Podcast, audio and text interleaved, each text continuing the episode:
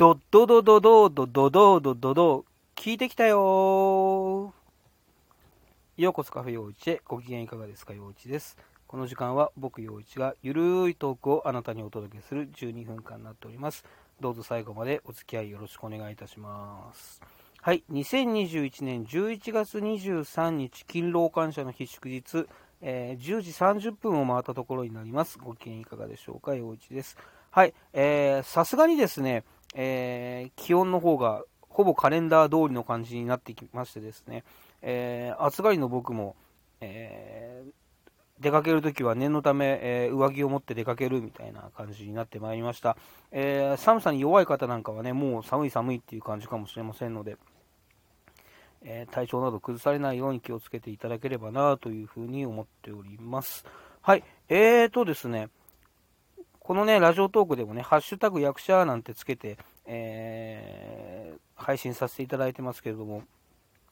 最近はあまりお芝居の、えー、話がなくですね、えー、なんかスポーツ観戦好きのおじさんの配信みたいになってますけれども、えー、そんな僕がですね、えーと、今年、えー、唯一出演させていただいた舞台が、えー、5月にありましたですね、うさぎ団さんの、えー、精神を病んでしまった少女の話、主歌編というのに、えー、出させていただいたんですけども、えー、その時のですね僕の役名が、えーと、又三郎という役だったんですが、えー、その舞台でね、えご一緒した、え共演者の一人のマネゴさんという方がですね彼女よく朗読の、えイベントなんかにも出てるんですけども、え11月21日の日曜日に、えーと、風の又三郎を読みます。あのよかったら又三郎をやった陽一さん聞きに来てくださいみたいな感じだったのでですね、えっ、ー、と、お自分が発してたドッドドドドド、えー、他の人の声で聞くのもなんかいいなというふうにね、思いまして、えー、日曜日、えー、聞きに行ってきました。うん、なんかすごい新鮮な感じでですね、えー、よかったですね。えっ、と、会場になってたのが、え阿佐ヶ谷にある、えー、夜の昼寝という喫茶店なのかな、バーなのかな、ちょっとあの、うん、喫茶店のようなバーのような、えー、すごくね、雰囲気のいい、えー、空間で、え、なんか、あ、なんか文学作品の朗読を聞くのにすごく、あの、マッチしたいい空間だなと思いながらですね、えいい時間を過ごしてきました？僕ですね、えっ、と、阿佐ヶ谷は、えー、2年間ぐらい、えー、そこで働いてた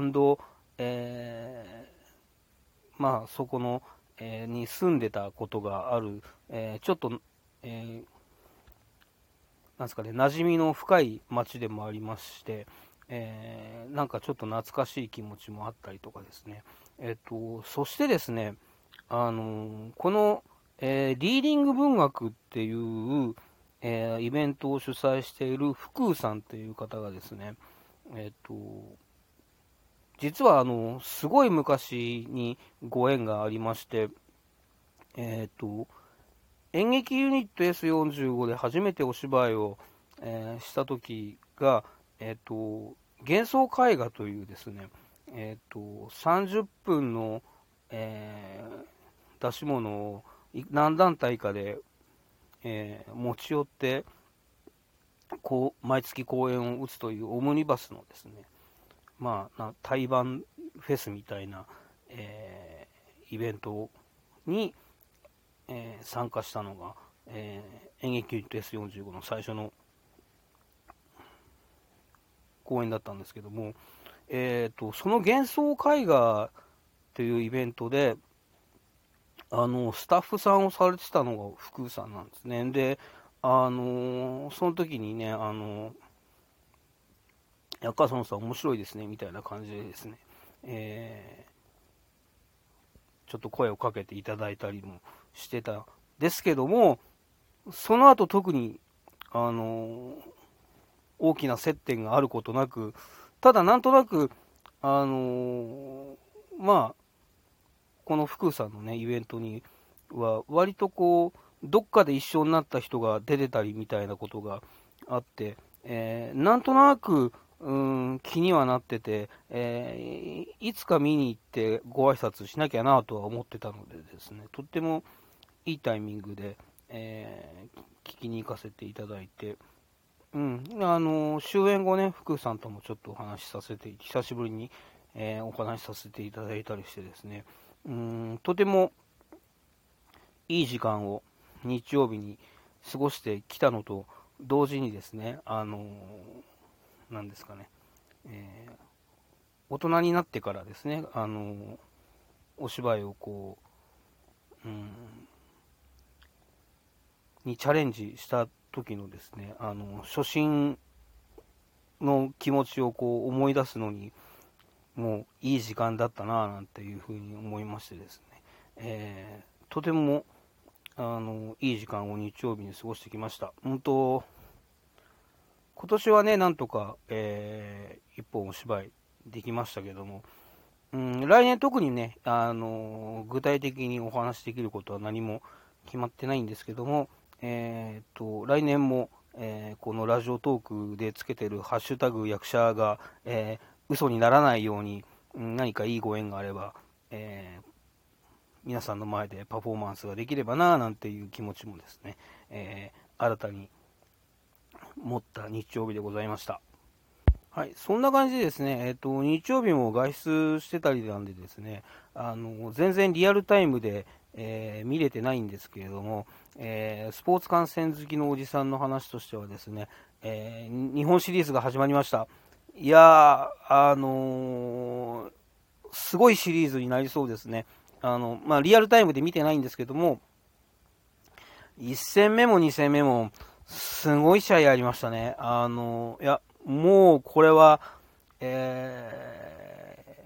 ー、めちゃめちゃ内容の濃いいいゲームだなと思って、まあ、今年のね、あの、日本シリーズの組み合わせ、あの、スワローズとバファローズっていうのは、まあ、まあ、世間の盛り上がり的には地味なカードだと思いますし、あの、実際ね、あのジャイアンツとかホークスとかが出てる時と比べるとこうメディアの扱いもだいぶちっちゃいなというふうには思うんですが、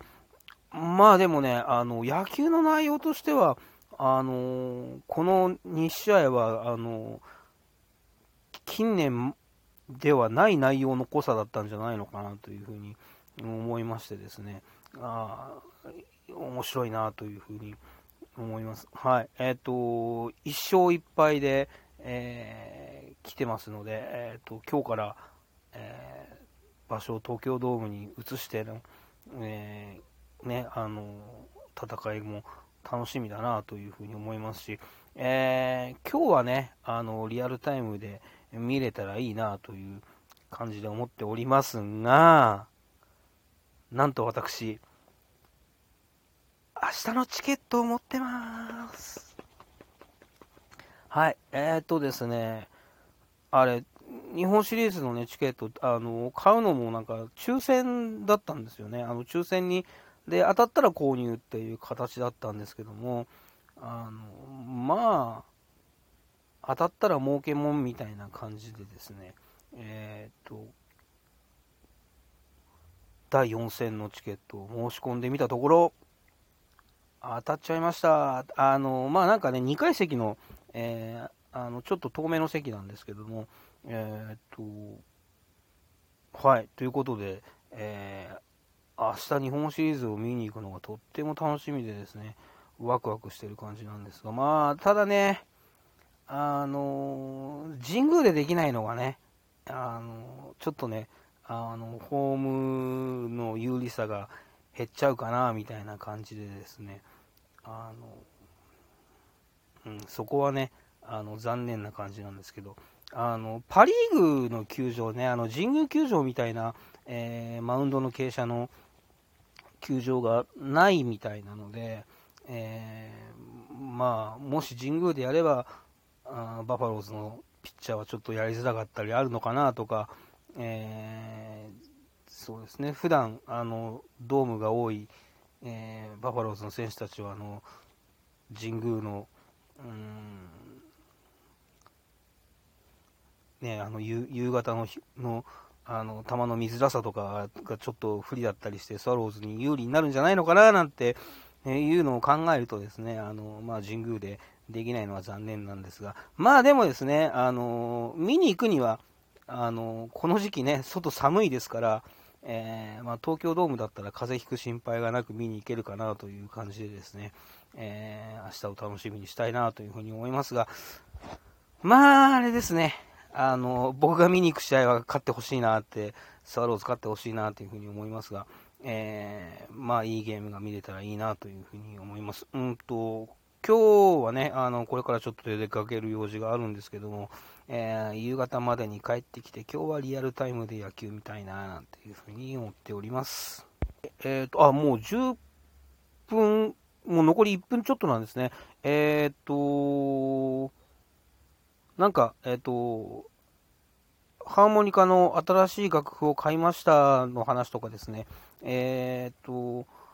11月から新しく始まったあのラジオの英語講座がなんかとっても面白いですの話とかですね、えー、話してみようかなと思ったんですけどもね、えー、ちょっとあまりもうお時間がないみたいですので、えー、またの機会に、えお話しさせていただければなというふうに思いますが、はい、えっと、まあ、えーちょっと寒いですけどもですね、お天気のいいいい祝日です。あの皆さんも、えお出かけするなりですね、えー、部屋の空気を入れ替えるなりですね、あのリフレッシュして、えー、過ごしていただければなというふうに思います。はい、えー、ではですね、えあなたにとって、えー、素敵な祝日と、えー、素敵な1週間になりますように、えまた、え1週間後ぐらいに聞いていただければと思います。ありがとうございました。陽一でした。